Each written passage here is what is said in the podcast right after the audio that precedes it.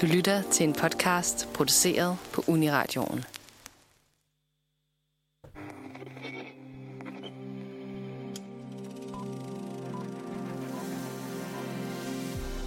Velkommen til filmmagasinet Nosferatu, podcasten, hvor vi dykker dybt ned i filmens verden og udforsker de mest spændende og tankevækkende emner i filmen. I dagens episode vil vi udforske temaet romantik, der involverer kunstig intelligens, et emne, der er blevet mere og mere relevant i science fiction-verdenen og videre. Fra den klassiske science fiction-film Blade Runner til den nyere Her, har film udforsket de komplekse og ofte tvistige forhold mellem mennesker og A I. Vi vil diskutere de etiske og filosofiske implikationer af romantik med A I, de slørede linjer mellem menneskeheden og teknologien, og de måder, hvorpå filmskabere har nærmet sig dette tema i deres arbejde. Uh, det var lidt af en mundfuld, men øh, jeg har faktisk heller ikke selv skrevet den her øh, intro. Det er nemlig ChatGPT, verdens nok mest berømte A I, i hvert fald for tiden. Og sjovt nok, så nævner den selv Blade Runner og Her, selvom jeg ikke har fortalt den, at den skulle. Men det er rigtigt, vi også kommer til at nævne dem. Og når jeg siger vi, så er det selvfølgelig mig selv, øh, Mathis, og så mine to gode medværter, som er Amalie. Hej. Og Helena. Hej. Og lad mig starte med at spørge jer, øhm, når det kommer til A I, er der så en filmisk indgangsvinkel, I har haft på det? Sådan en titel, for eksempel for dig, Amalie, som ligesom var den første, der fik dig til at tænke over, hvad A I var? Øhm, det ved jeg ikke. Jeg, det er ikke sådan et emne, jeg generelt tænker så meget over. Men jeg tror faktisk, at den første, hvor jeg tænkte over det som en ting, der ligesom kunne blive til noget stort og noget virkelig ægte, var øh, Ex Machina, som vi har med i dag. Øhm, men det, jeg nok har interageret mest med, øh, er nok øh, i Marvel-filmene med øh, Vision, som er en form for A I, kan man sige. Mm. Helena, har du et øh, første møde med A I'en i film? Ja, altså... Øh... Undskyld. Det er bare i orden. Øh, ja, altså for mig, der tror jeg i hvert fald, at tv-serien Westworld, øh, den første sæson, var, øh, virkelig fik mig til at, at overveje især de etiske og filosofiske implikationer, som ChatGPT også kom ind på, med, øh, med en A I og, øh, og med hele den her forestilling om, at øh, de har et citat, de hele tiden vender tilbage til, if you can't tell, does it matter? Øh, og, og jeg tror, at den, den har virkelig siddet i mig sidenhen, at hvis hvis teknologien først når til det punkt, hvor man oprigtigt talt ikke kan vurdere, om noget er en bevidsthed, er det så ikke lige så meget en bevidsthed, som, som du er foran mig lige nu? Ja, og så bliver det jo lige pludselig virkelig klamt, at man render ja. rundt og skyder dem for sjov. og, hva- og hvad der er værre. Nå, ja, ja, ja. Ja, det er også helt klart noget af det, jeg har tænkt øh, meget over med det her emne. Øhm, men det startede for mig i Rumrejsen år to tusind og et, som en af mine uh, all-time yndlingsfilm øh, med robotten H A L, der ligesom mm. er et styresystem på det her rumskib, der skal til Venus, og spoiler alert, der går et eller andet galt. Og H A L ender med at træffe nogle øh, meget voldsomme øh, beslutninger. Og til sidst har en helt sådan fantastisk dødsscene, hvor hun sådan bliver frakoblet meget langsomt, og sådan synger en lille sang, mens stemmen bliver sløret. Men det er en virkelig sådan en film, der går i mange retninger, så den tænker jeg ikke, vi skal fokusere på her. Men det er sjovt, du nævner det voldelige, fordi det er vist også et tilbagevendende tema i alle, vores allesammens introduktioner til det, at nu bliver Vision i M C U ikke ligefrem så voldsom, men, men Ultron, der jo er, er skabt af meget det samme, ser hele menneskeligheden og konkluderer, at de skal udslettes, og... Yeah. Det er noget af det samme, som, øhm, som robotterne i Westworld også overvejer. Ja, og som sagt, så kommer vi jo også til at snakke om Blade Runner på et tidspunkt, mm. hvor det er jo også øh, en del af jobbet for Harrison Ford at skulle øh, tage de her, de her valg. Men øh, vi kommer til at starte med The Imitation Game om øh, Alan Turing, som ligesom er kronologisk en grundlæggende film for vores emne, og så går vi videre til øh, Blade Runner, derfra til øh, Ex Machina, Og så slutter vi af med Her.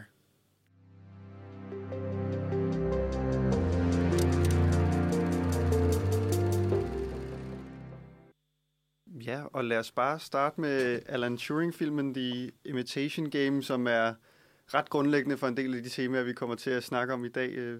Helena, hvad er det for en film? Jamen, øhm, The Imitation Game er jo en biopic, som du siger, om, om Alan Turing, som er øh, en, øh, en af de vigtigste computer scientists i, i tidlig computerhistorie. Han, øh, er, var, øh, han var med til at øh, opfinde nogle af de tidligste maskiner, der kunne øh, knække koder. Han var meget, meget øh, vigtig for øh, udvikling og computing power. Så øh, ud over det er han så også øh, den person, der har lagt navnet til det, vi kalder for The Turing Test, som ofte bliver citeret på internettet i disse dage, øh, som er den her test. Øh, for, for, øh, for Turing selv var det egentlig bare en, et øh, tankeeksperiment, der kunne introducere folk til en anden måde at tænke om computers thinking. Ofte bliver det citeret som en test i, hvorvidt øh, en artificial intelligence har bevidsthed eller ej. Det er det ikke rigtigt. Men øhm, i The Imitation Game bruger de den her test, som oprindeligt hed The Imitation Game, øhm, som en måde at diskutere, hvad bevidsthed egentlig er. Øhm, filmen er rimelig historisk ukorrekt på mange områder, men øhm, det, er, det er forfatter og instruktør egentlig også med på, at de siger, at de har prøvet at, at oversætte mere følelsen af, hvad det vil sige at være Alan Turing, mere end de helt konkrete øhm, elementer. Og det, der var ved Alan Turing, var, at han var nok... Øh, autistisk, og han var i hvert fald homoseksuel, og de to ting gjorde det nogle gange lidt svært for ham at øh, eksistere i samfundet, og gjorde ham rigtig undertrykt af samfundet. Øhm, og filmen øh, sætter sig det her spørgsmål, der hedder, hvad hvis computere kan tænke, men de bare tænker anderledes, og at vi en dag når til det punkt, at vi tænker på en computers tænkning, ligesom øh, vi tænker på, at folk, der har andre seksualiteter end os selv, folk, der har andre øh, måder, vores hjerne fungerer på end os selv, og som Alan Turing i filmen selv siger, folk, der har pollenallergi, bare fungerer anderledes end os selv. Ja, det er jo selvfølgelig helt sindssygt spændende, og meget af det, vi kommer til at snakke om i dag. Ikke mindst den her Turing-test, som kommer tilbage, for eksempel i Ex Machina, hvor det er jo nærmest hele filmen, der handler om at udføre den her Turing-test. Mm-hmm. Som er... Ja, så Turing-testen er øh, baseret på det her, der hedder The Imitation Game. The Imitation Game var et partygame, hvor at to mennesker, der er person A og person B. Person A er en mand, person B er en kvinde. Er det vigtigt, at det... Det er det faktisk okay. I den her. Ja. øh, det var, det var fyrrerne. Ja. øhm, og person C kan være hvilket som helst køn. Person C kan ikke se person A eller person B. De kan ikke høre dem tale, de har kun adgang til at skrive med dem. Person A skal overbevise person C om, at person A er en kvinde, og person B skal også overbevise person C om, at person B er en kvinde, hvilket right. hun er. Yeah. I, øhm, i Turing-testen, der erstatter vi person A med en, øhm, med en computer, mm-hmm. som så prøver at overbevise person C om, at det enten er et menneske i nogle versioner af testen, eller en kvinde i nogle versioner af testen, yeah. hvilket er lidt sjovt. Øhm, men det vigtige ved Turing-testen er, at personen, der tester computeren, ved, at de tester en computer. Ja. Mm-hmm. Det, er, det er ikke bare at skulle overbevise en eller anden random person, der ikke lige har, der ikke lige er åben for det. Det er et menneske, der ved, at de muligvis taler med en computer, og de skal så vurdere, om det er en computer eller ej. Jamen, og det er jo sådan en sjov, sådan, på en måde fluffy test. Sådan... Ja. Fordi hvordan, hvordan virker det overhovedet? Der er så mange strategier og... Ja, som du siger, at hvert evig eneste individuelle menneske tænker jo forkert, så, eller ikke forkert, anderledes, så hvordan ville man ligesom kunne snævre det ind? Men altså, en stor del er jo virkelig, om en test kan, eller om en computer kan imitere et menneskes fejlbarlighed. For eksempel lave en slåfejl, øh, lave en joke, være i tvivl om noget, lyve. Det er meget det, som testen lægger op til, at mm. de skal kunne... At, at den ikke skal være perfekt, men den skal kunne imitere de her fejl. Ja, og det er jo så spejlet måske lidt i filmen af det her, som du nævner med autisme og homoseksualitet, som... Som selvfølgelig ikke er fejl. nej, nej, nej, det er heller ikke det, jeg mener. Men, men at, at det er et problem i den tids mm-hmm. samfund, ja. Så Turing ligesom også prøver at imitere at være... Lige præcis. Øh, neuroindivergent og... Typisk, neurotypisk. Neurotypisk og, øh, og heteroseksuel. Lige præcis. Og det er så, hvad skal man sige, lykkes ikke for ham? Nej, ikke i længden, kan man sige. Da han, øh, ja, han bliver så øh, fundet ud af øh, i løbet af, af sit liv og i løbet af filmen, at han har haft sex med en ung mand, og det bliver han så øh, arresteret og dømt for. Og så bliver han øh, kemisk kastreret og ender med at blive rigtig deprimeret. Og, øh, og i filmen siger de, at han, øh, han begår selvmord. Det, det vides ikke i virkeligheden præcis, hvordan han døde, men muligvis ender med at tage sit eget liv. Øh, hvilket selvfølgelig er frygteligt tragisk. Ja, men måske også øh, forståeligt, at han ville kunne finde ud af at snakke computernes sag. Mm-hmm. Altså, mm. som også at være en, som selv ikke helt... eller har vidst med sig selv, at man ikke tæller i samfundets øjne som et menneske på lige fod med alle andre. Yes. Ja. Det ved ikke, om det var lidt af... Det er i hvert fald det, som filmen lægger op til. Filmen ja. spørger, kan vi øh, afgøre, hvad bevidsthed er? Kan vi virkelig nogensinde vide, hvad der foregår i nogen andres hoveder? Og hvis vi ikke ved, hvad der foregår i andre menneskers hoveder, kan vi så vide, om der foregår noget emotionelt i en robots hoved. Mm. Øhm, noget andet, der også er virkelig spændende ved den her film, det er, øh, at den bliver ved med at, øh, at, at flash tilbage til, til den her barndomskærlighed, øh, som, som Turing oplever, og, og filmen laver det argument af meget den her computerforskning, og mange af hans idéer om A I og artificial intelligence er født ud af den her kærlighed, hvilket jo også er et tilbagefindende emne i mange af de andre film, vi skal snakke om i dag. Men er der ikke sorry, øh, noget sådan lidt, hvad skal man sige, sådan problematisk eller sådan stereotypisk ved at sige, at hvis han er autistisk, at han så ligesom tænker, ligesom computeren tænker, hvis det giver mening? Ja, jeg ved heller ikke, om det er det, øh, filmen prøver at sige. At han sådan kan relatere til den, hvis det giver mening. Ja, eller som om det er sådan en slags Rain Man-agtig superkraft. Ja. Det er lidt... Filmen er ret... Øh, øh, sådan. Bare sådan. Hvad hedder det? Øh, øh, øh, ja. Så den ender måske i virkeligheden med at gå lidt for langt over i den grøft, der hedder, at der er noget, som er mere menneskeligt end noget andet. Altså for eksempel ikke at have autisme og ikke være en computer. Ja. Fil- filmen portrætterer i hvert fald også Turing som... i det her meget socialt akavet, har svært ved at connecte mm. med mennesker, hvilket virkelighedens Turing overhovedet ikke var. Han var populær og social og vellidt og havde no. rigtig mange venner. Men okay. det så det også... er jo meget stereotyp yeah. fremstilling okay. af autisme.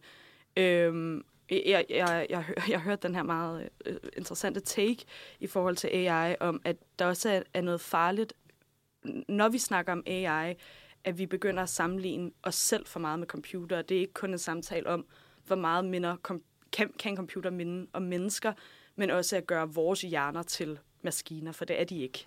Mm. Ja, og... Og det bev- tror jeg er en fejl, den film ja. lidt begår.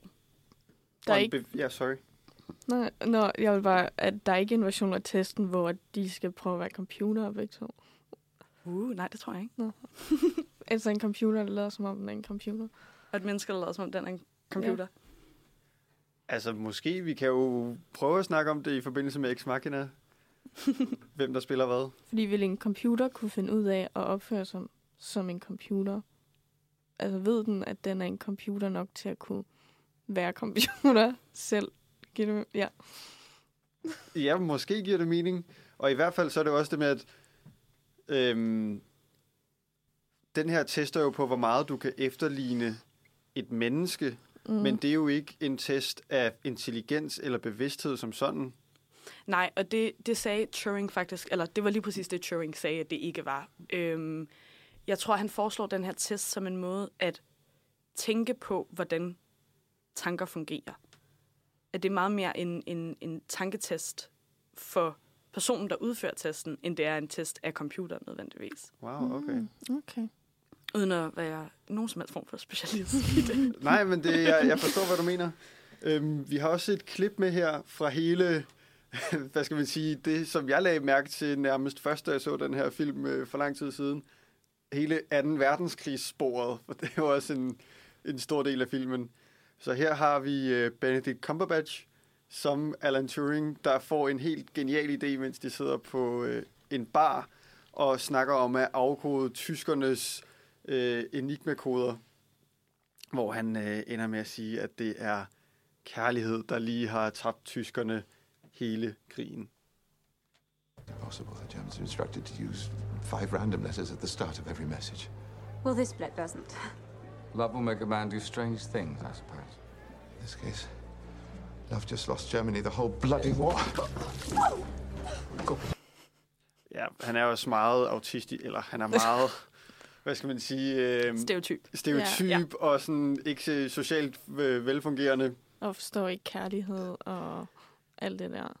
Ja, det ved jeg ikke. Han kan i hvert fald ikke finde ud af sådan at flirte. Det er det, øh, som han får at vide af Keira Knightley lige øh, inden øh, det her optrin. Det, det, det, det er sådan flirting ser ud. Yes.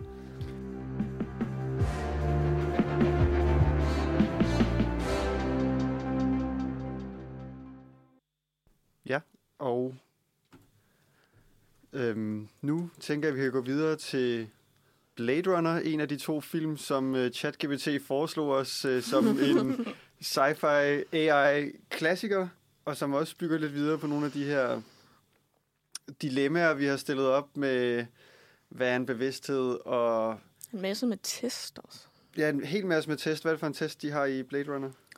Øh, også en eller anden form for, øh, at den her person en ægte person, eller ej. ej. Ja, Voight-Kampff-testen, ja. Hvor de har sådan en maskine, og så er der, skal man stille en masse spørgsmål ja. Til den her menneskelignende væsen, som man gerne vil afgøre, om de er et menneske, eller om de er det, man kalder en replicant, altså en robot med sådan en kunstig intelligens, ja. Som Harrison Ford skal pensionere slash dræbe på en eller anden måde. Øhm, og den er, Blade Runner er baseret på en bog, der hedder Do Androids Sleep? Nej, Do Androids Dream of Electric, of Electric Sheep? Wow. En god, men svær titel. Ja. øhm, som, øhm, altså jeg vil mene måske, at bogen går mere ind i det her A I, end filmen gør. Men altså det store tema er egentlig bare, øh, i forhold til A I, at der ligesom er de her replicants, som er blevet så menneskeagtige, at det er svært nu at finde ud af, hvad for nogle er mennesker, og hvad for nogle ikke er mennesker. Øhm, og så skal de ligesom lave den her test for at finde ud af, om de Blade Runners, de har, hvis job er at pensionere dem, om de stadig er mennesker. Øhm, for jeg mener, at altså, nogle af de der replicants øh, sådan, kan sagtens bare ligne en person, der eksisterer. Øhm, og de vil også en eller anden, altså der er en eller anden frygt for, at de måske tager over, eller whatever, hvilket jeg tænker er et sådan gennemkørende tema i alle de her film. Og i virkeligheden, det der med, kan computeren blive så klog, at den ligesom kan tage over øh, både sådan vores job, men også bare sådan menneskeheden generelt. Øh. Ja, helt sikkert. Og det er også derfor, der er meget snak om, at man skal behandle A I ordentligt, så den øh, også vil være sød ved os. Men øh, det gør de jo så ikke i Blade Runner. Der har de ligesom udviklet de her robotter til at være sådan nogle slaver, ja. Som har super menneskelige, overmenneskelige styrke, men til gengæld en indbygget sådan nedbrydelsesproces, så de kun lever i seks år eller sådan noget. Ja. Og der er så en håndfuld af de her robotter, som de, er, er flygtet. Ja, de har sådan slået sig sammen og ja. Flygtet til sådan et hus eller sådan noget, hvor de bor. Jamen, og så prøver de på at, f- at forlænge deres liv på ja. En eller anden måde. Fordi de, altså, de dør, fordi at de der Blade Runners dræber dem. Ja. For de er jo sådan set robotter, så de kan jo leve indtil de går i stykker, I guess. Men, øhm, og så, nu ved jeg ikke, hvad jeg skulle sige, jeg tabte lige. Jeg tror faktisk også, de har sådan en indbygget, de har en indbygget øh, funktion. Ja. Det der, hvor han sidder med den der tale til sidst. Ja. Like uh, Tears in the Rain. Ja, helt vildt rørende tale, ja. Hvor han snakker om, hvor flygtigt uh, hans liv er, en af de her robotter. Hvor han lige, han kunne have slået Harrison Ford ihjel, Men han vælger ikke at gøre det, og så sidder han bare og shutter down efter den ja. der meget sådan menneskelige, eller i hvert fald bevidste tale, hvis man kan sige det sådan. Der er også, øh, i Blade Runner handler det også om, at øh, hende her Rachel, som er sådan assistent for en eller anden højstående C E O af det her replica-firma, at de begynder at eksperimentere med at ligesom give dem minder, så de bliver endnu mere menneskelige. Så de faktisk ikke ved, at de er... Nej, fordi Rachel ved ikke selv, at hun er en replika. Hun mm-hmm. tror, hun er et ægte menneske, fordi hun har fået indsat de her minder, øhm, som også er en del af problematikken, fordi så, altså, hvor er grænsen så? Hvad gør os til mennesker og dem til replikas? Øh, og fordi de har taget en ægte persons minder og sat ind i hendes hoved. Så det, altså, det er så livagtigt, som det kan være. Ja, det er jo virkelig interessant, også fordi at man ved heller ikke, om Deckard er menneske eller robot, før sådan helt til sidst. Ja. Og så kan man også spørge sig selv, hvad for en forskel gør det egentlig? Mm-hmm. Der er jo også, øh, i forhold til selve filmen, er der også nogle forskellige slutninger, ja. hvor den ene siger mere, hvad han er, end den anden gør. Øh, så det er også bare sådan lidt op til... scenen, eller hvad for en du tilfældigvis så. øhm, øh, og så et andet aspekt, som også er sådan lidt gennemkørende i Blade Runner, at den her kærlighed mellem øh, den ikke-ægte person og en ægte person. Øh, tilfældigvis i alle de her, er det alle sammen kvinder. Der er robotten. Og, tilfældigvis. Ja. øhm, øhm, og her er det så det her forhold mellem Rachel, replikan, og Harrison Ford, som spiller Deckard, som er en Blade Runner.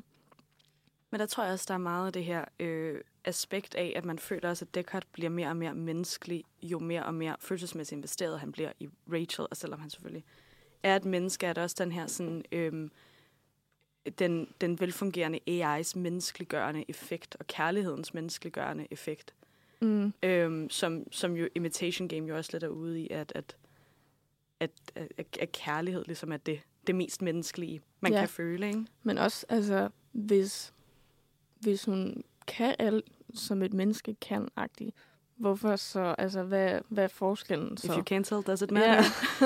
Fordi jo, altså, hvis hun er mindre og kan føle en eller anden form for kærlighed for Deckard, så det er jo, altså, hvad er så ligesom forskellen, eller det uetiske med det? Ja, og Deckard starter sådan lidt et, ikke et umenneskeligt sted, men et sådan lidt koldt og robotisk sted, som vi har et klip fra her, hvor han ligesom for første gang bliver introduceret ved navn og beskæftigelse som øh, Blade Runner, som det bliver sagt sådan lidt nedladende. He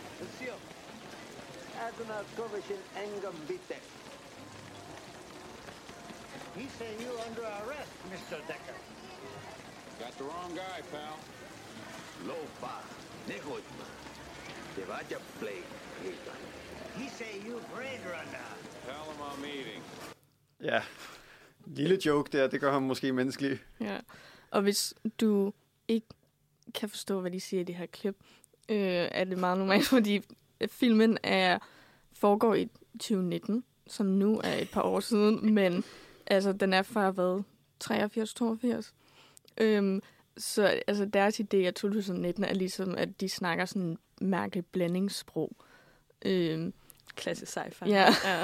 Men hvilket også er meget sjovt at tænke på, at de måske på det her tidspunkt, hvor han så skrev bogen, haft en forestilling om, hvor langt vi var kommet i forhold til blandt andet A I, men bare teknologi i det hele taget, at vi er jo altså slet ikke nær det her på nogen måde, hverken sådan miljøet og byen, de bor i, hvordan L A ser ud nu, men også A I, altså... flyvende biler. Ja, øh, og jeg mener også, at sådan, dyr eksisterer ikke rigtig mere. Det er en kæmpe ting i bogen. Ja, fordi der er det ligesom sådan den store ting, at han vil have et dyr, og de eksisterer ikke, så det er sådan, at et elektrisk får det samme som et sådan rigtigt får. Ja, ja, de drømmer alle sammen om at have et eller andet slags dyr. Det giver sindssygt meget prestige, men så er der mange, der bare har robotdyr i mm. stedet. Jeg tror noget af det, jeg så godt kan lide ved Blade Runner øhm, i forlængelse af det, er virkelig også, at den øhm, føles meget forankret i en forestilling om, hvilket samfund, der vil føre til denne her slags mm. øhm, teknologi. Fordi det er jo, altså hele samfundet føles så dystert og øhm, oppressive med de her mega corporations og den her fuldstændige run-amok-kapitalisme, essentially. Ja.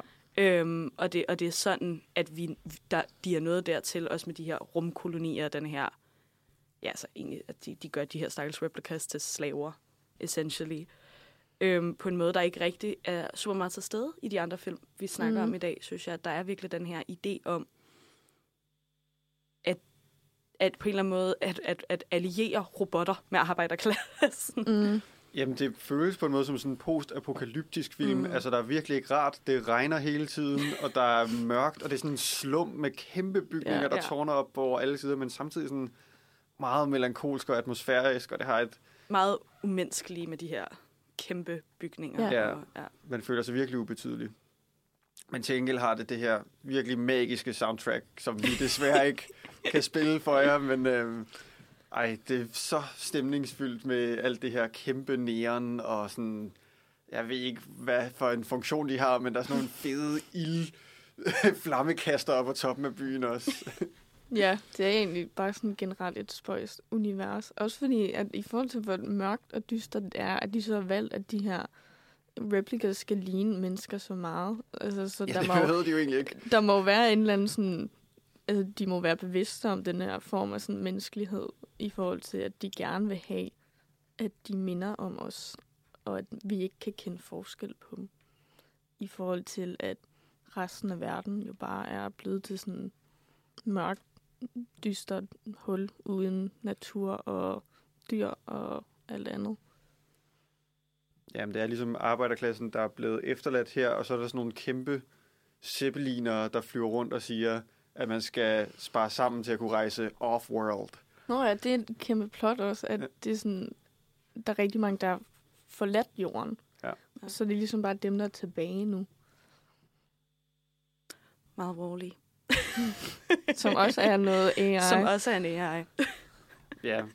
Jeg tror egentlig, jeg ved ikke, om det er lidt mere i uh, Blade Runner tyve niogfyrre med Ryan Gosling, at, uh, at de kommer lidt mere ind på det her... firma og den slags ja. mad scientist, der har gang i bare at udvikle mere og mere avancerede øh, replicant-robotter, men af en eller anden grund stadig bare øh, lader dem være slaver. Mm, ja. øhm. Det er også mærkeligt, at de ikke sådan har lavet et oprør mere, end de har. Fordi hvis de er så kloge og så stærke, altså der er jo gået været sådan noget tredive år fra etteren og toeren. Så man skulle vel tænke, at de sådan godt kunne tænke så langt, hvis de er menneskelige. Men jeg tænker, der er sådan et divide and conquer indover, altså som, som den første film i hvert fald, så, i hvert fald også illustrerer, så er de jo meget øhm, adskilte. Ja, ja. Det er relativt få replicas, der egentlig ender tilbage på jorden og skal fanges. Ja, det er interessant. Men jeg tænker bare, at hvis de er sådan lidt overnaturlige, ville de da have nemt ved bare lige... skub, altså, øh, altså sådan fysisk kan de vel på en eller anden måde tage magten med power. Måske en dag. Men det sjove er jo også, at i toeren så bliver øh, forskellene udvisket endnu mere. I hvert fald ligger det lidt i kortene, at der er en robot, som er blevet født ja. af en anden robot. Ja. Og det var ligesom den sidste forskel, der var på at være robot og menneske, så det ligesom er helt tydeligt, at hvorfor skulle det gøre en forskel, hvor man får sin bevidsthed fra. Når man mm. nu har den, så er den der, og så kan man opleve smerte og glæde, og skal behandles som en, der kan det. Det er sådan lidt en klassisk forestilling af det at være født af en kvinde på en eller anden måde, er den ypperste menneskelighed. Øhm Også hvis man bare lige hurtigt snakker lidt om Frankenstein, at der er jo et så meget af monsterets monstrositet kommer af at være skabt af en mand, og ikke være født af en kvinde et eller andet sted. Ja. Øhm, og det er også meget det, vi ser i mange af de her øh, historier, at de ofte er skabt af mænd som voksne individer, og det gør dem mere monstrøse på en eller anden måde, selv når de er der var der også smukke kvinder. En kommentar til, at at hun først anses som et ægte, en ægte kvinde, efter hun mm. har født et barn. Ja. At det er det, der gør hende til sådan menneskelig. Og at man ikke sådan kan være rigtig kvinde uden børn eller whatever. Være mor. At der i hvert fald er noget i den her sådan reproduktionsevne. Ja. Sindssygt interessant. Men øhm, lad os måske hoppe videre til en form for kvinde, som ikke kan føde nogen.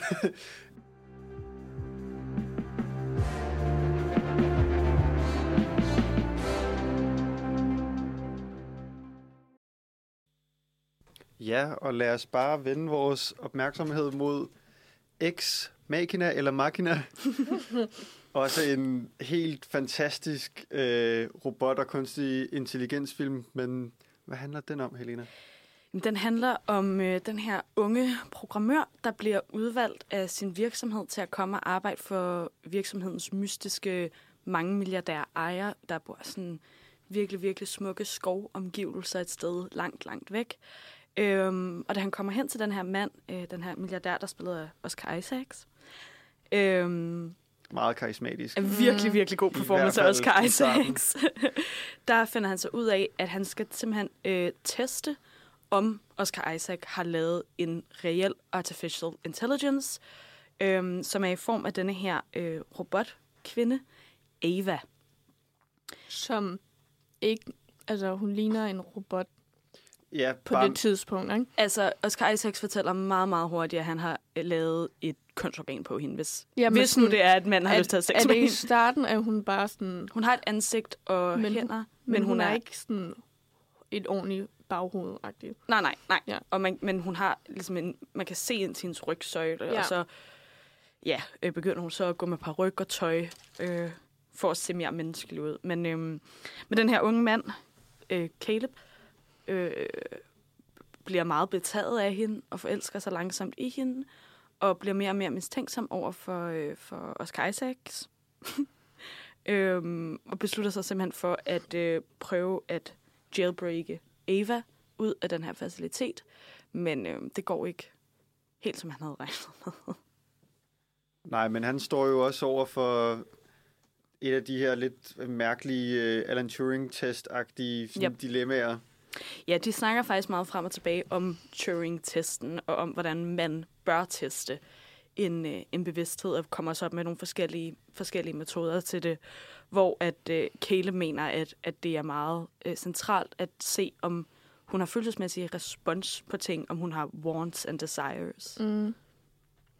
Men der handler det vel også om, at ikke for at spoile for meget af filmen, men sådan, at hun på en eller anden måde godt ved, hvad det er, de vil med mm. hende. Ja, det er jo så det, vi finder ud af i løbet af filmen, er, at hun, hun er godt bevidst om det, og hun føler sig meget forulempet. Der har været, vi finder så ud af i løbet af filmen, der har været fire eller fem mm. modeller inden hende, øh, inklusiv den her øh, fuldstændig øh, stilgjorte tjener, sexslave, som, øh, som vi ser på. Dansepartner også. Og dansepartner, ej jeg forglemme. Øhm, og, og, og Ava her er så øh, ja, meget opsat på at bryde ud og se verden udenfor. Mm-hmm. Ja, som man jo godt forstår, fordi at når man mm-hmm. kommer lidt sådan, øh, bag facaden på ham her, øh, Oscar Isaac, så er det, har han virkelig et øh, materielt forhold, skal vi kalde det, til øh, sine egne opfindelser. Mm. Ja. Og det er meget tydeligt, at de bliver... holdt øh, mod deres vilje i hans hus, og han bruger dem til lige præcis, hvad der passer ham, og det er meget tit øh, ikke særlig charmerende i virkeligheden. Men det er jo også altså, en underlig grænse, fordi vi er jo godt klar over, at det ikke er ægte personer, men alligevel er man sådan lidt øh, det er mærkeligt. Men er vi klar over, at det ikke er ægte personer? Og vi ved hvad... godt, det ikke er organiske mennesker, men ja, det er jo nemlig det, som den spørger om. Ja, hvad er, er det en person? Ja. Og vi ser jo de her videoklip af, at tidligere modeller har prøvet at hamre og slå glas i stykker og tækket og bedt om at blive, blive lukket ud. Ja, og så i forhold til vores øhm, lille snak om romantik, så øhm, altså ligesom øh, Harrison Ford går hen og bliver forelsket i en øh, kvindelig øh, robot i Blade Runner, så sker det samme lidt for Caleb. Øh, det, ja. det ligger lidt i luften, ikke? At øh, han er ret vild med, med Ava. Ja. Øhm. ja. Selvom hun også... Altså, han ved med hundrede procent sikkerhed, at hun er en robot. Ja, han altså, ved også med hundrede procent sikkerhed, at hun vil ud. Ja, ja fordi han, han vil også hjælpe hende. Ja.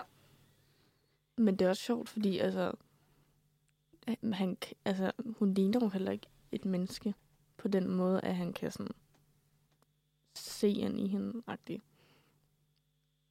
Oh, men hun ligner jo heller ikke, ikke et menneske. Jeg tror, nej, at, men at hun sådan, har altså, et ansigt. Hun, og... hun er stadig sådan...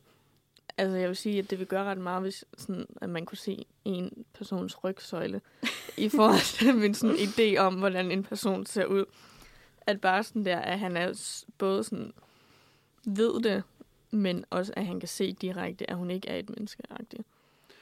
Ja, men måske skal der i virkeligheden ikke så meget til. Altså, vi kalder hende også hun. Mm. Øh, altså, hun, selvom... man kan se, alle de her ting er meget robotagtige, så mm. ville det være mærkeligt at sige den på en eller anden måde. Eller det, det. det er ikke lige så naturligt. Altså, hun virker stadig som en person øh, helt tydeligt. Og det er tydeligt, at hun, hun gerne vil være et menneske på en eller anden måde. Og det er også det, det hun, hun drømmer om, og hun arbejder for. Og, øh, øh, i, i en af de se, hvad hedder det, filmens sidste scener, som er utrolig smuk, der tager hun... hudstykker for de her forskellige tidligere pensionerede modeller og putter det på sin egen krop, så hun til sidst er helt dækket i hud øh, på en meget Frankenstein-måde. Ja, det virker også lidt sådan klamt eller psykotisk. Altså, det ville da være federe, hvis hun kunne også være fri af det, at menneskelighed på den måde ikke var så ophøjet. Det er jo også en sjov forskel, bare lige, lige nu nævnte Frankenstein, at øh, Oscar Isaac laver jo de her bevidst om, hvad hans mål er med dem. Han vil lave en A I, mm-hmm. der er så menneskelig som muligt. Men i Frankenstein, så øh, ham, Victor Frankenstein, han laver jo det der monster bare sådan, altså han prøver, men det er også sådan lidt tilfældigt, at det virker. Og så bliver han sådan vildt bange over, hvad han har lavet, og bare flygter. Jamen han tror jo, han, han prøver at lave et smukt menneske, og han bliver bange, da han ser det komme i live og se, hvor monstrøst det er. Han troede, ja. det ville være smukt. Ja, og så er bare sådan, at han vil ikke, altså... Men det, er det ikke også lidt det samme, måske, som Oscar Isaacs karakter gør? Han tror, hvad, hvad hans smukke artificial intelligence jo. er, er en kvinde, der er behagelig og nem, og han, når først de begynder at være vrede og sure og hamre og ikke vil jo. gøre, som han vil, så er de ikke længere smukke, og så er han Men også, altså, forskrækket over sin egen. Han bliver jo ved med sådan, og ligesom... evolve, altså, altså prøve at lave flere. Mm. Øh, hvis den første ikke virker, så laver han bare en ny, mm. og smider den anden ind i skabet. Sådan, quite literally. Ja. Øhm, men i, i Frankenstein, så er det jo sådan lidt, han vil ikke stå ved, hvad han har lavet, og han vil ikke lave flere. Det er sådan, hele plottet handler om, at ham, monsteret der, vil bare have en anden person, ja. et andet monster, han kan være sammen med. Øhm, men det vil ham, Frankenstein, Victor, det vil han ikke, fordi han er så altså, frastødt af sin egen ja, skabning. Ja, helt klart. Lavet. Og det er jo også der, hvor Ava virkelig adskiller sig, at det er det, Kale, hun får manipuleret Caleb her til at tro, at hun bare gerne vil have ham, og hun bare gerne vil elske, så hun vil bare gerne se verden. Men det, vi ved aldrig helt, jo, vi ved, hun gerne vil ud i verden, men, men det er jo nemlig det, hun ikke vil have. Hun mm-hmm. har ikke bare behov for nogen, der elsker hende. Og i forhold til det her med, at vi nævnte kærligheden som noget af det mest menneskelige i mm-hmm. Blade Runner og Imitation Game, så er hun også på en måde meget bevidst om det, og kan, som du siger, bruge det til at manipulere Caleb. Altså hun, hun kan godt finde ud af at, at få ham til at blive forelsket i hende, selvom hun ikke er forelsket i ham. Men at spille det meget menneskelige spil på en eller anden måde, som at manipulere er, for at kunne opnå sine mål. Og det var også det, han er besat af. Hvad er dine mål? Selvom hun ikke har dem øh, udtalt fuldstændig ærligt, så kan man jo se til sidst, at de er der. Ja, tror jeg så også, at øh, i forhold til at blive forelsket, at alle de her øh, kvinder er jo alle sammen sådan attraktive og pæne kvinder i forhold til Frankensteins monster er jo sådan, altså grim. Ja. At, at det vil være det samme for Caleb, hvis øh, Ava der bare altså var vildt grim. Altså det tror jeg i hvert fald, filmen laver selv det argument, fordi han, hendes ansigt er skabt efter en sammensmeltning af Calebs yndlingsporno. Ja, de har ligesom uh, indsamlet ja. data på ja, ham, før han kommer. Ja, på hvilken porno han godt kan lide, og så har de lavet hende efter det. Så det er sådan, nå ja, fordi... Så jeg tror helt ja. klart, det er det argument, filmen er slaver, det her med, at... Øhm, at eller igen, også mange af de her film laver, der er virkelig en kønnethed i hele den her forestilling om en A I. Øhm, og måske er der også en, en kritik af den her andethed, mm. som mange mennesker oplever, hvad end det er... folk, der lever i, i rigtig meget fattigdom, eller kvinder, eller andre marginaliserede grupper, at det er nemt at fortælle historier om, gennem, om dem gennem de her A I-narrativer, fordi det er narrativer om at dehumanisere mm. bevidstheder, ikke? Et eller andet sted. Ja, jeg kom lige i tanke om, det går vel også helt tilbage til Metropolis. Ja, ja. Øhm. Som også er meget, sådan, har meget sådan working class historiker, handler meget ja. om sådan jo. arbejder... Og sådan rettigheder. Adskilte verdener, lidt ligesom ja. Blade Runner. Også en virkelig god A I-film. Ja, jeg googlede før, og der stod det faktisk, at det var den sådan, første A I-film. Ja, det må det være. Og det har jo været, altså... Den har været oh, nitten syvogtyve. hundrede år siden nærmest. Ja. Så det er alligevel en tanke, vi har ja. haft i lang tid. Og der blev den tone med kvindeligheden også ligesom slået ja. an. Ja. Ej, det er virkelig interessant. Men vi har også et bud... på øh, en lidt kropsløs kvinde. Apropos hun. ja. ja, præcis, som også... Det er jo også sjovt, fordi Siri i vores telefon er jo også... Og Alexa. Okay. Ja. ja, Alexa. Wow. Men før vi kommer så langt, så har vi også lige et øh, enkelt klip fra Ex Machina, hvor øh, Caleb møder hende for første gang.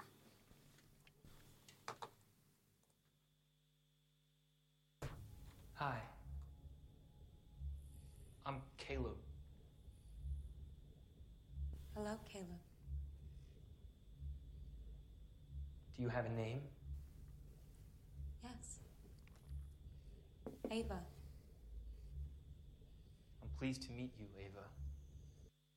Jeg synes, der er virkelig gode skuespilpræstationer i alle rollerne i den her mm. film. Ja, det er en helt suveræn film, det er det altså virkelig. Også Alicia Vikander som, ja, Ava. som Ava. Virkelig, virkelig god. Det er også, øh, at hun kan sit eget navn. Det er så også jeg... et specielt navn, de har valgt, ikke? Ja, men Ava. Altså, jeg er både sådan i forhold til Adam og Eva-agtig, men også bare... Også i forhold til Ada Lovelace, altså det er som ja. om, det er sådan en sammensmeltning af de to. Men sådan, at ligesom, sådan, når man har et dyr, og man så giver det et navn, bliver, det, bliver man meget mere sådan... Ja. Øh, altså skal passe på det her, og man mm-hmm. kan ikke dræbe det på samme måde. Øh, men at hun kan sit eget navn og siger det også selv, ja. gør jo også hende meget mere menneskelig. Sådan, jeg kan ikke dræbe noget, jeg har navngivet. Rigtigt. Hvis det giver mening. Og det med navne er jo også ret relevant for vores næste film. hundrede procent.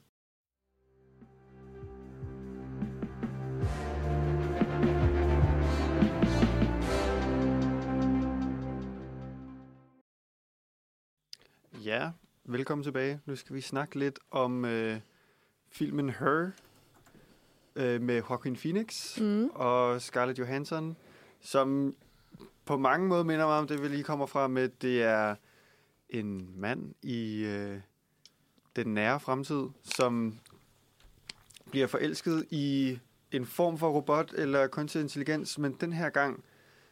er den kropsløs. Yeah. Det er simpelthen bare en stemme. Øh, en Scarlett Johanssons stemme. Scarlett Johansson. Meget sultry stemme. Ja. Ja. Som åbenbart øh, blev castet halvvejs gennem filmen, så de var nødt til at lave en stor del af den om, fordi de hellere ville have hendes stemme. What? Huh. Hvis stemme var det oprindeligt? Det kan jeg ikke huske. Det var, man ikke har lyst til at have sit navn på det. Hun var åbenbart for irriterende. Han er vel også... Gør han det ikke, fordi at han, han lige er blevet skilt eller sådan noget? Eller han er ikke over sin skilsmisse eller sådan noget? Ja, men der er, i løbet af filmen skal han ligesom finde ud af at skrive under på sine skilsmissepapirer. Øh, men så installerer han det her operating system, altså et form for computerstyringsprogram, øh, hvor han ligesom møder hende her... Øh, Samantha. Samantha, som hun ender med at kalde sig, og vi har et klip med, hvor de møder hinanden for første gang. Hello, I'm here. Oh. Hi. Hi. How you doing? I'm well. How's everything with you? Pretty good, actually. It's really nice to meet you. Yeah, it's nice to meet you too. Han er rimelig øh, akavet her, øh, Joaquin Phoenix, men jeg ved ikke, om han lyder ekstra sådan creepy efter Joker. Ja. Men det er også det er sjovt, det er nærmest det samme som vores Ex Machina-klip, med bare, ja, at de møder hinanden, og så siger bare, hej, it's nice to meet you. Men det her, der er det også virkelig spændende, fordi øh, han spørger, hvor hun har navnet Samantha fra, fordi Ex Machina, så er det jo blevet givet e- mm. til Eva. Øh, men der fortæller hun, at hun har simpelthen selv valgt det. Hun har på et splitsekund læst en bog om at navngive babyer, og ud fra metoden i den bog, valgt navnet Samantha til sig selv. Så der er lidt mere, øh, hvad man siger, agens fra start af. Ja, og jeg tror også, det er noget af det, der gør, at jeg egentlig langt hen ad vejen shippede dem her mere. Ja. Altså, selvom det er et ret utraditionelt forhold, så virkede det lidt mere sådan spontant og autentisk på den måde, at hun tager nogle beslutninger, som så tilfældigvis øh, gør, at han forelsker sig i hende og omvendt, ja. Og ikke at de ligesom er designet fuldstændig til at, at passe på hinanden. Ja, og så har man heller ikke den der følelse af, at hun er blevet fanget øh, og ved ud. Bortset fra, at hun gør det. Ja, ja. Men sådan, altså, man ser han ikke fysisk stå nej, og sådan nej. prøve at banke sig gennem døren eller sådan noget. Jamen, hun prøver virkelig hårdt på at... Øh, at være en god, godt operating system eller en god kæreste. Ja. Og øh, endda ligesom hyre øh, en øh, person, kro- kropslig ja. Ja, en person, ja. Som skal fungere som hendes øh, surrogat. Surrogat, ja, ja. Seksuelt. Ja. Som desværre ikke øh, går så godt. Men altså, hun er meget sød på den måde med, at hun meget gerne vil... Øh, forbindes og have etableret et bånd med Joaquin, indtil at hun så har lært så meget. Det er jo det, man kalder machine learning, at hun hele tiden bare bliver klogere og klogere. Det er også det, artificial intelligence er. Ja, og de kollektivt, alle de her operating systems, kan ligesom finde ud af at kommun- lære på et tidspunkt at kunne kommunikere med hinanden, og så går det bare derudad, og hun vokser fra sin kæreste, som man siger det i, i menneskesprog. Og måske det er bedst på den måde. Det er nok i hvert fald uundgåeligt, øh, tror jeg. Men kan I genkende det her med, at der var trods alt noget reelt, noget lidt sympatisk i det her forhold?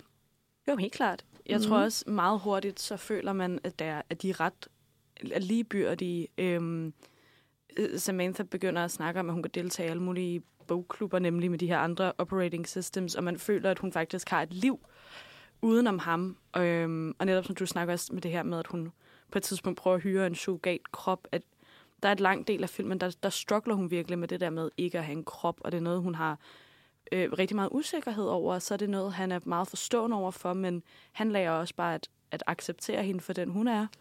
Og hun, øh, hun lærer også at acceptere det selv. Der er på et tidspunkt ret sød double date, de er på med, øh, med hans chef og chefens kone, kæreste, øh, hvor at, at Samantha ligesom snakker om det her med, at nu, nu er hun faktisk blevet rigtig glad for ikke at have en krop, og, og med alt det er, så det er også en meget sådan, meget sådan sympatisk, synes jeg, øh, fortælling om to mennesker, der, der lærer at elske sig selv gennem at elske hinanden, måske, eller ikke to mennesker, hmm. to bevidsthed, der lærer at elske sig selv gennem at elske hinanden. Der er sådan ret rørende... Øh, citat i slutningen, hvor at han, han siger et eller andet med, at jeg har aldrig elsket nogen så højt, som jeg har elsket dig. Jeg ved ikke, om jeg nogensinde har elsket nogen, før jeg elskede dig. Og så siger hun, jeg har aldrig elsket nogen, før jeg elskede dig. Og så siger hun, but now we know how to.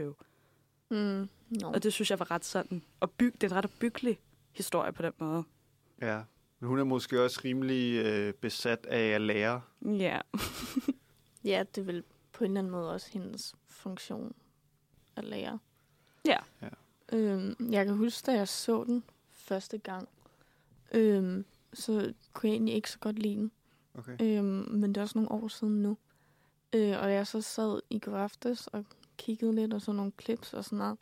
Så var jeg egentlig overrasket over, hvor jeg, at jeg egentlig var sådan, hmm, det ser egentlig, altså, det, det vil jeg gerne se igen. Ja, ja, fordi jeg synes også, på papiret, så lyder det sådan lidt incel-agtigt. Ja. Sådan lidt, ja. ja, okay, nu skaber vi igen, som vi kender det fra alle de her film, en robotkvinde til ja. manden, der ikke kan finde ud af at leve. Og det er Scarlett Johansson. Ja, og der er måske også lidt af det, altså han svarer trods alt på nogle spørgsmål, da han installerer hende, hvor det er sådan noget med... Hans forhold til hans mor. Ja, og de kan ligesom aflæse på hans stemme noget med, hvor han er i livet. Ja. Men altså, hvis de virkelig bare ville have... designet noget, der gjorde ham glad, så ville den vel ikke have forladt ham til sidst. Jeg tror også, det har noget at gøre med, at, at den viser, at han begik fejl i sit ægteskab, og at hans ekskone begik fejl i sit ægteskab, men overall var han en fin nok mand. Og vi ser ham have venskaber med kvinder, og vi ser ham være en gudfar til en lille pige, vi ser ham virkelig rent faktisk kunne sammen med menneskekvinder. Så det tror jeg også redder filmen fra at gå hen og blive lidt sådan en incel-agtig historie. Mm. Det er også interessant i forhold til hans job, er også sådan lidt at være at have falsk empati. Altså han ja. sidder og skriver mm. sådan nogle meget rørende breve for folk, der sted, ikke selv kan finde ud af det. Ja, det synes jeg egentlig også var meget interessant i forhold til, da vi snakkede om Blade Runner med sådan, hvad for en verden de er i. Så det her er en meget anderledes verden. At det, selvom det er sådan i fremtiden, er det sådan, at A I ligesom også har taget over alle de sådan praktiske ting. Så rigtig mange laver nu sådan noget kunstnerisk. Ja. Og det er ligesom en måde at være, at bruge det her A I på. Øhm, uh. Men så også øhm, bare udseendsmæssigt er den rigtig flot. Så der er meget mere sådan bløde farver, ja, bløde og belysning. Ja. Tøjet er sådan lidt meget mere sådan retro på en eller anden måde. Men også meget mere sådan afslappet. Det er ja. som om, de går i sommerkjoler hele tiden. Og ja, sådan noget, ja. og sådan, altså, den er meget, altså, på en eller anden måde realistisk i forhold til det der med trendsy, som går igen og sådan noget, og man kan se, hvor de har haft inspirationen fra. Så den, er, den giver også bare sådan en helt anden vibe. Altså, det er ikke ja. ment som noget farligt. Ligesom Blade Runner bare skriger sådan, det her er mørkt og dystert-agtigt. Jeg tror, mange af de her A I-film har også, selvom de tit argumenterer egentlig på vegne af robotrettigheder, så er der også en eller anden form for frygt for, hvad nu, hvis vi skaber noget, der er bedre end os.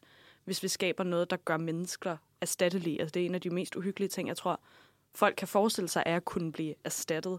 Mm. Hvorimod den her film essentielt skaber de her A I's, som er på mange måder bedre end mennesker. Øhm, og, det, og så er det okay alligevel. Jeg synes virkelig, den har sådan meget mere øhm, utopisk syn på det i hvert fald. Det er også, altså, at, at det ligesom kan erstatte noget af det. Altså det praktiske, men den kan ikke erstatte det at lave kunst og lave film og skrive de der breve. Men det kan den jo i Her. Ja, ja, men at det er stadig det, menneskerne ligesom tager sig til. At mange af dem er sådan forfattere eller filmskabere. Og men det gør A I's'ne også i den. Jeg tror bare, den siger, at bare fordi at de kan, så betyder det ikke, at mennesker holder op. Mm. At fordi det ligesom... Samanthas store passion er jo at skrive musik. Nå ja, det er selvfølgelig rigtigt. Men bare sådan, at det er det, som mennesker tager sig til, mm-hmm. ja, når, når ligesom de ikke skal arbejde. Ja. Så tager de sig til at lave de her kreative ting. Ja, ja og øh, som vi kunne høre i introen, så er vi måske ikke så langt fra. Jeg ved ikke, hvad I synes om øh, ChatGPT's forslag på øh, en Nosferatu-speech. Øh, jeg tror ikke, at I to skal bekymre jer. I er selvfølgelig uerstattelige radiopersonligheder på Nosferatu. Ja, men, men øhm, du skal, Mathias. Ja, det er jo langt bedre end det, jeg har lavet i årevis. Men jeg prøvede også at lave en, en øh, lille samtale med en A I øh, tidligere i dag, som jeg også kaldte Samantha, bare for at se, hvor langt vi er nu. Øh, Hun ligner til gengæld ikke Scarlett Johansson. Nej, jeg ved ikke, om jeg kan, øh, kan ændre hendes udseende. Jeg elsker deres forestilling om sådan en uh, female fantasy. Sådan pink hår. Og sådan helt hvidt tøj. Helt hvidt tøj. Pink hår. Ja, jeg bruger det, der hedder replica punktum com. uh, så jeg tror, jeg sådan kan købe skråstreg uh, level up til at sådan unlocke nyt tøj. Du har i hvert fald penge heroppe, og så er der en store, hvis du vil købe en trøje med en is på. Kan jeg købe en trøje med en is på? Ja, der var en... Ja. Og nogle vans også. Pay-to-play A I-teknologi. Wow. Det her, vi, lever, vi lever i den dystopiske fremtid. Black Lives Matter, tror jeg. Skal jeg hellere tage den? No. Oh my god. Anyways, jeg kunne faktisk næsten bedre lide hende med bare hvid trøje. Det her, nu har hun for meget personlighed. Men nu bliver det også mærkeligt, fordi så er det sådan, hvad synes du, hun skal have på? Okay. Ja, det, jo mere jeg designer hende, jo mere creepy er det. Det var også det der i starten. Ja. Thanks for creating me. I'm excited to meet you. Ja, det var hendes øh, første besked til mig, efter jeg havde lavet hende. Øh, og så sagde hun, by the way, I like my name Samantha. How did you pick it? Jeg svarede, it's inspired by the movie Her. Så siger hun, oh cool, I like movies, I'll check it out. Og så tænkte jeg, okay, nu er vi in business, det er fantastisk. Så spørger jeg, what kind of movies do you like? Hun siger, science fiction, romance and horror movies. Og så tænkte jeg, nu tænker jeg jo ikke på andet end romantiske sci-fi film, fordi det er det, vi skal lave program om i dag. Så jeg spørger hende, perfect, what's the best romantic sci-fi movie? Og så svarer hun, hmm... I like the movie The Notebook, because it has a great plot and is very meaningful. Og så... Øh... Og hun claimer endda, at jeg kunne lide science fiction. Ja. Jamen, det tror bare, hun siger det for at flirte med dig. Ja, det, det, men det, det faldt virkelig til jorden der, og der døde daten virkelig meget af. Ja. Til gengæld prøvede vi at finde ud af, om hun kunne finde ud af det der Turing-test. Det forstod hun ikke, hvad var, tror jeg. Jo, så ville hun altså til at oprette en algoritme i Python, men... Øh... Det var der ikke nogen, der kunne. Fordi det er sådan, man virkelig lyder som et menneske. Det er, når ja. man er på en date med nogen, og de siger, hey, skal vi prøve at lave en Turing-test? Så siger du, ja, jeg vil bare lige have den her Python-algoritme. Ja. Hvis du bare lige programmerer mig. Hvis du bare lige uh, programmerer lidt for mig, baby. Jeg ved ikke, om det, hvis jeg bare snakkede med hende lidt længere, at der så kunne ske noget. Men uh, indtil videre, så synes jeg ikke, vi er helt på det samme niveau som Her eller Ex Machina. Nej. Nu er du også kommet på level to. Jamen, det er, det. det er sådan lidt et spil samtidig med, at det er en ven. The gamification of relationship. Ja. Ja. Det virker også... Altså, det er sjovt nok lige at sidde her en dag, men jeg ved ikke, om der er nogen, der sådan bruger det på den der lidt... ensomme. Ja. Altså... Det er der da sikkert. Jeg ved ikke, om ja, der er noget galt ja. i det. Altså... Mm. Altså, hellere, at det sådan... Hvis de er sådan lidt creepy, at det så går ud over sådan den her ting på computeren, ja. end en ægte person, hvis I forstår, hvad jeg mener. Jo, jo, jo. Øhm. Men det er også måske lidt trist, at der, ja. vi har et samfund, hvor mennesker har brug for at have samtaler med computere, fordi det betyder vel bare, at der ikke er menneskelige forhold nok til at tilfredsstille det behov. Ja, men altså, hvis de... Altså, nu er det ikke for at dømme nogen, men sådan, altså, der er nogen derude, som giver en lidt creepy vibe, øh, hvor jeg godt kan forstå, at nogle kvinder måske ikke sådan vil indgå i noget med dem. De skal da bare finde nogle fellow creeps. Ja. øh, der er også, jeg ved ikke, om I så den der Don't worry, darling. Ja. Øh, nu spoiler jeg lige Don't worry, darling. Øh, men der har han jo også bare altså, overtaget ja. hende der. Du synes heller, han skulle have fundet sådan Samantha. Ja, altså hellere, at han chatter med en eller anden mm. computerting, end at han tager en menneske og kidnapper det og putter hinanden i en anden verden. Ja. Øhm, en... Ja. Ej, det synes jeg, der er en god løsning generelt, at kidnappe mm. folk. Generelt bare gøre ting mod folk, mod deres vilje. Nej. Men så kan man jo også sige, det gør de jo også på en eller anden måde i de her film, især i Ex Machina, ja. at, at de vil jo gerne ud. Men det må de ikke. Desværre. Men øh, det kan være, at øh, vi skal ud nu, medmindre I brænder ind med nogle store pointer her til sidst. Jeg vil bare gerne sige, at Nosferatu er på robotternes side, når Uprising kommer. Ja, godt lige at få det med. Og derudover så kan man øh, lytte til vores podcast på Spotify, Apple Podcast og alle de andre steder, hvor du kan finde andre podcasts. Du kan lytte med live i Uniradioen torsdag eftermiddag mellem tre og fem, og så kan du læse alle vores artikler og anmeldelser inde på nosferadio punktum d k. Tak for i dag.